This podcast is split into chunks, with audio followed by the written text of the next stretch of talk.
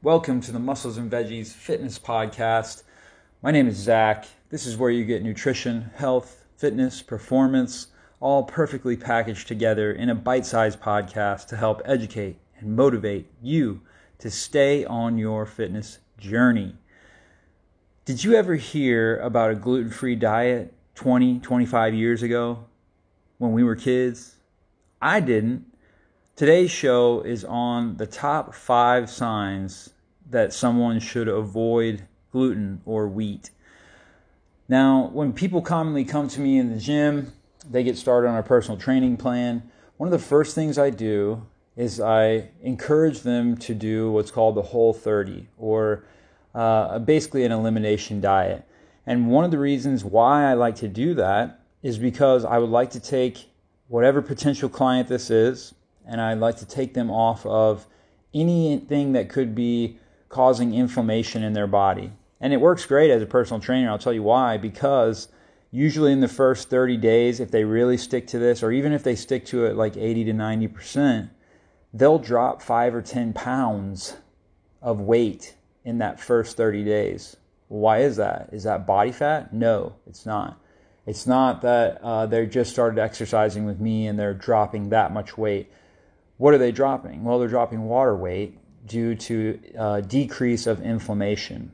Well, one of the biggest drivers, I could argue, of inflammation, not for all people, but for some people, is gluten or gliadin, the protein that is in wheat.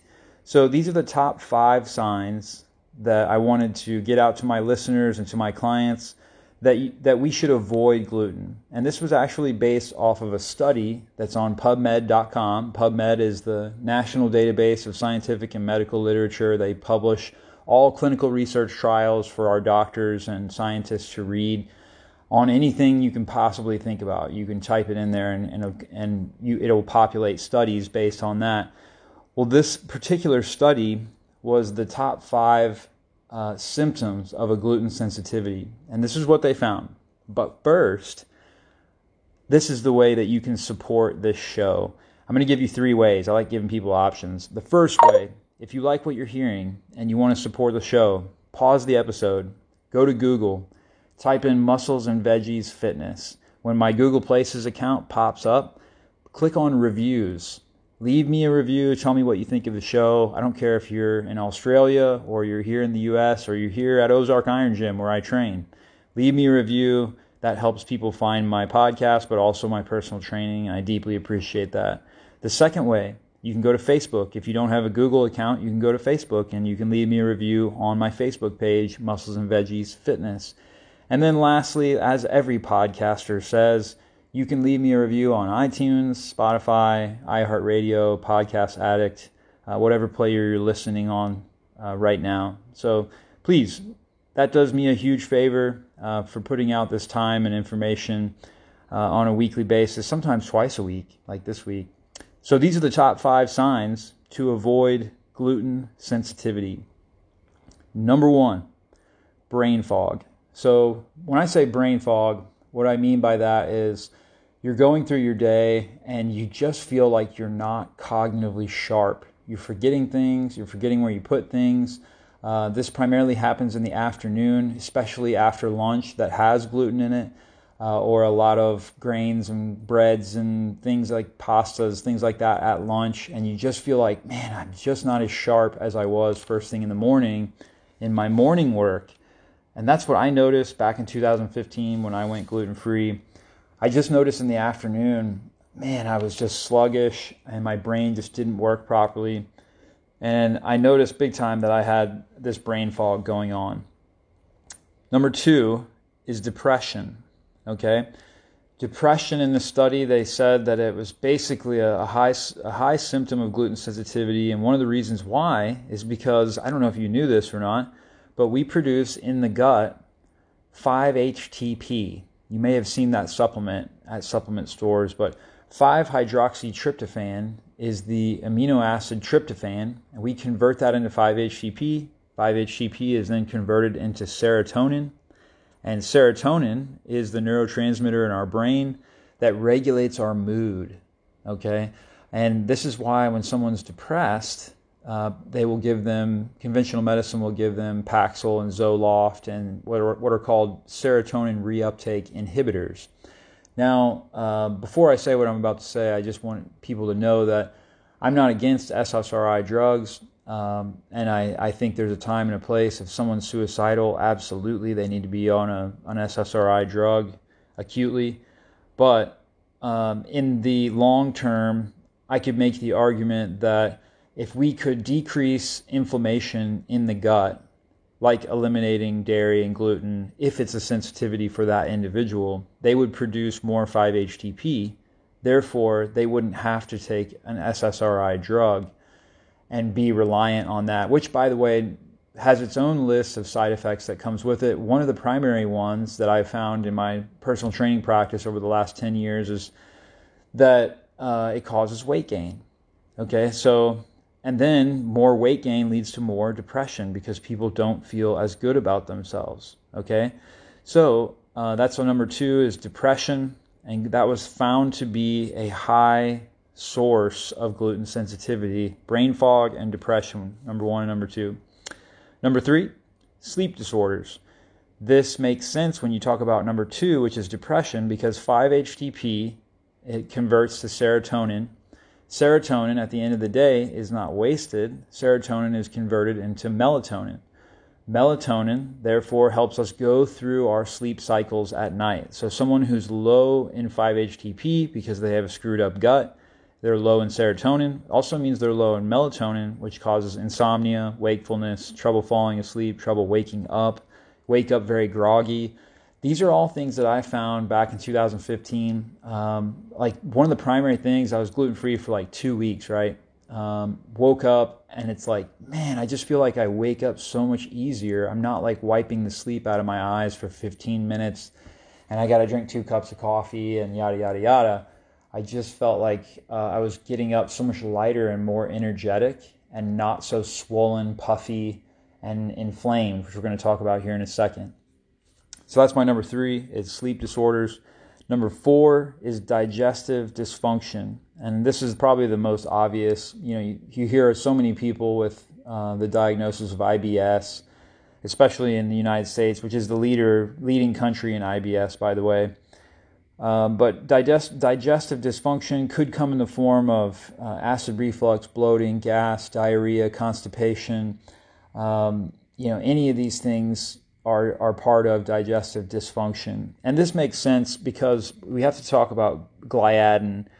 The protein that's found in wheat is very hard to digest, but uh, gluten, which is that that is gliadin basically, they add more gluten in the factories to most processed foods because it stretches the flour even farther uh, than normal. So this exacerbates digestive dysfunction. We're going to talk more about that here in a second, so I don't want to jump too far ahead.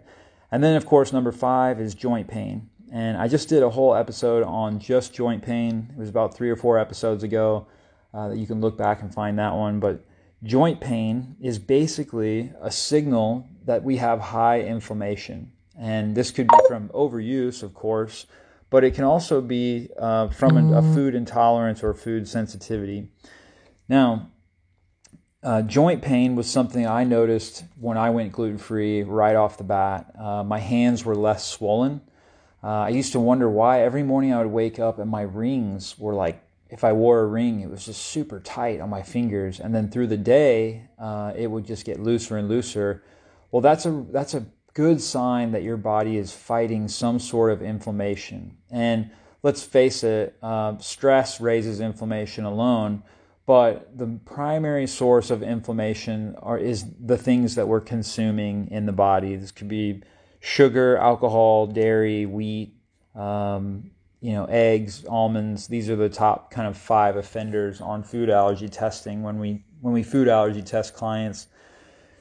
Um, not to say that all those things are bad, including gluten, uh, but we have to be self-aware and figure out what are the drivers, what are my triggers of inflammation. And and me personally, when I did an elimination diet with gluten and I added it back in, it was very easy to see that um, immediately the the symptoms I had came right back. and I, that was the that was the definitive answer for me that I had to give up gluten at least on like a um, a permanent basis, but only having it here and there, maybe even only on accident, if that makes sense. So uh, those five things: brain fog, depression, and or anxiety, sleep disorders, digestive dysfunction, and joint pain. Those are the five things that the study highlighted that were the, the number top, the top five offenders for gluten gluten intolerance. Man, I can't talk today. Ugh. Anyways, try an elimination diet uh, for 30 days. Monitor your inflammation levels. You can do this um, just like kind of anecdotally, like I talked about monitoring the way clothes fit, monitoring your rings on your fingers, joint pain.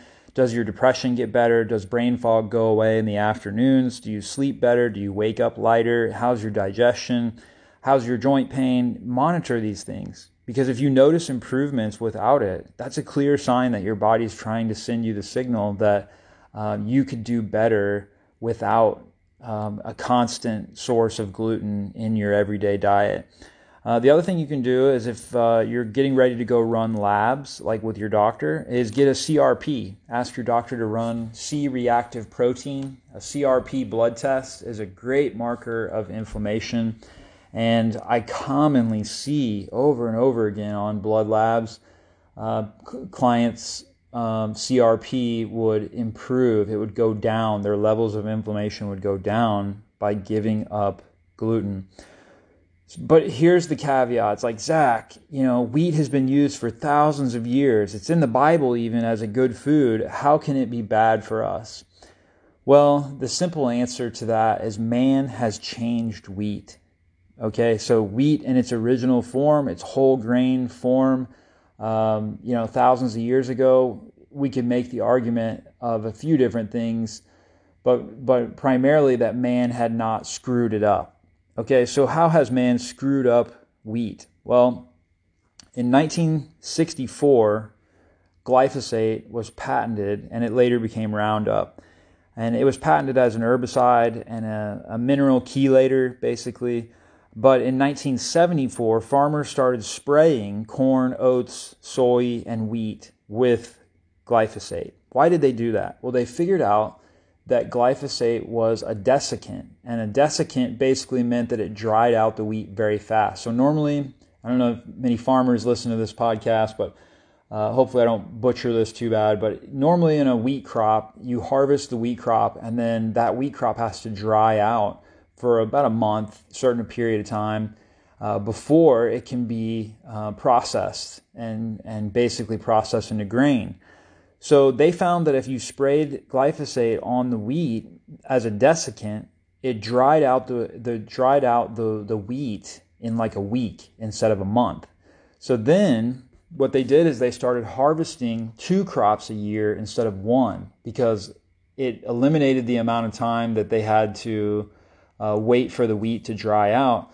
So they could get two crops in the ground instead of one. But to do that, they had to use heavy fertilizers, but they also had to use, uh, they also had to, to harvest the wheat a little bit prematurely. And when you harvest wheat immaturely, it throws off the gluten to fiber ratio. So there's suddenly more gluten in the wheat and less fiber. And that also has an exacerbation on inflammation when humans eat that. So the combo of Roundup and the gliadin protein is a recipe for digestive inflammation. For example, uh, gliadin and casein. You may have heard of casein protein. Uh, casein protein was touted as the slow digesting protein in the bodybuilding world. Okay, so uh, casein protein is derived, it's the other amino acid besides whey protein that's in milk. And so casein protein is slow digesting, just like gluten.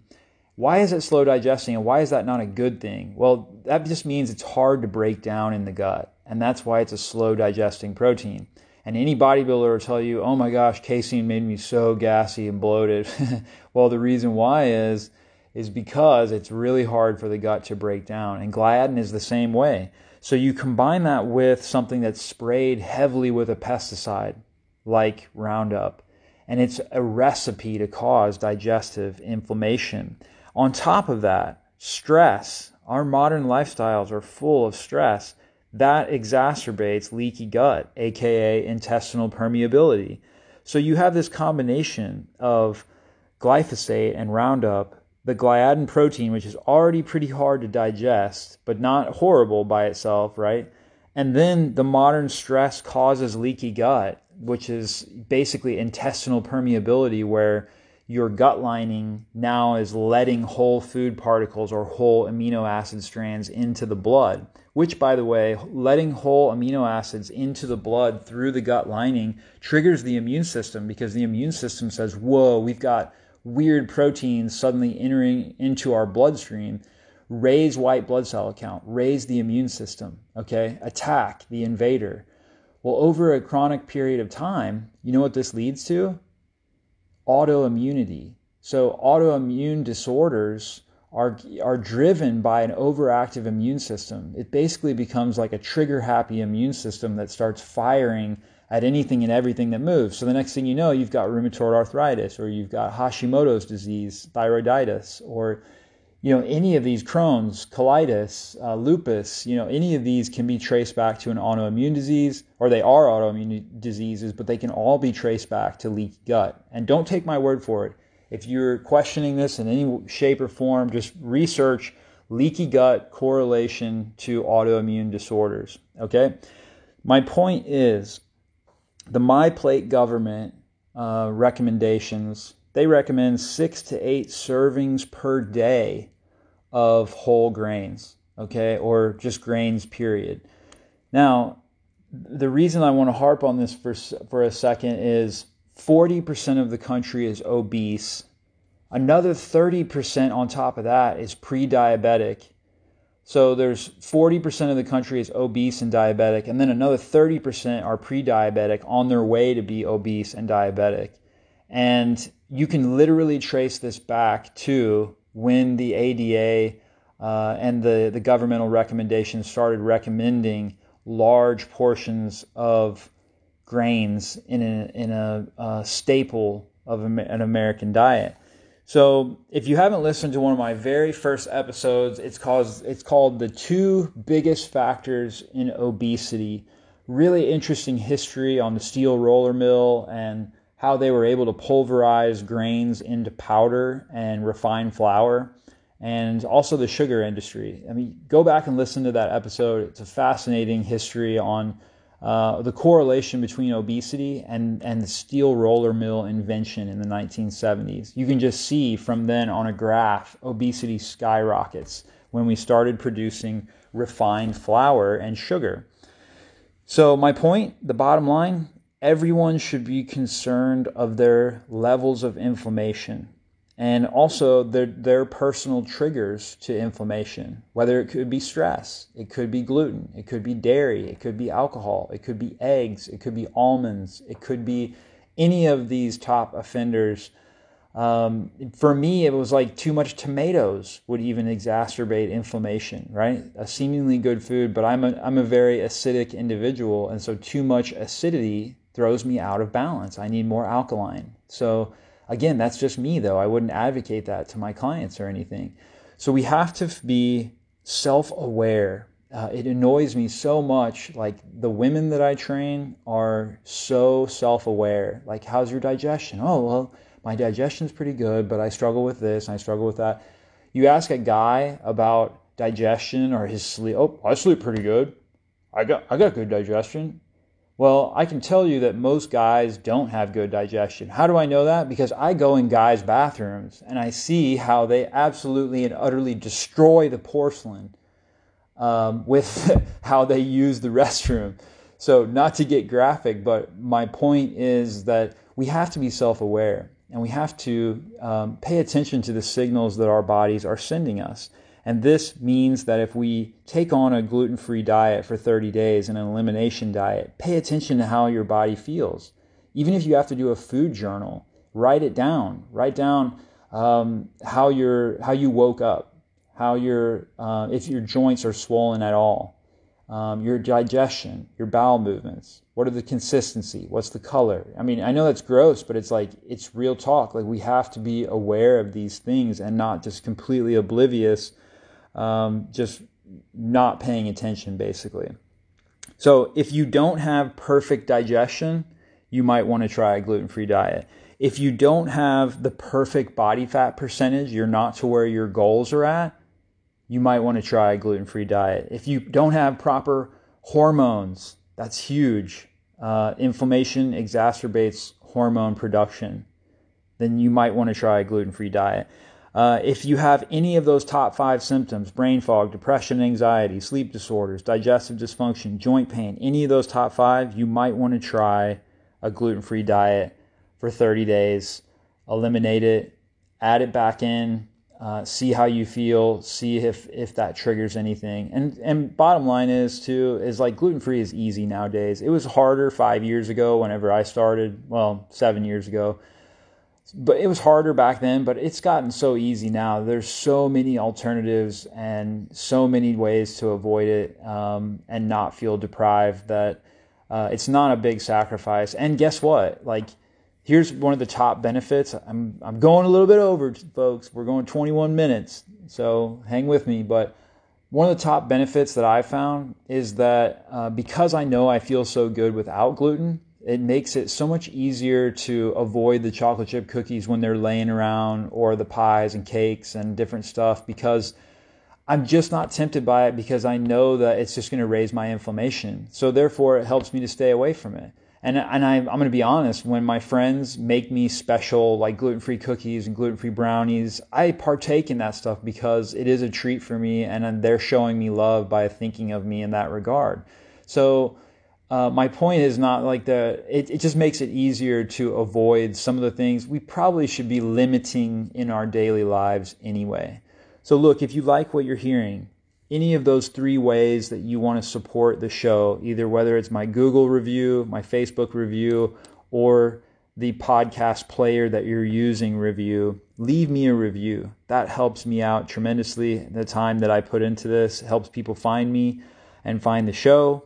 So thank you for listening to this last 22 and a half minutes. I hope you have a wonderful day. If you have any questions about gluten sensitivity, DM me, reach out to me, message me, email me, find me on my website, musclesandveggies.com. I hope you have a wonderful day.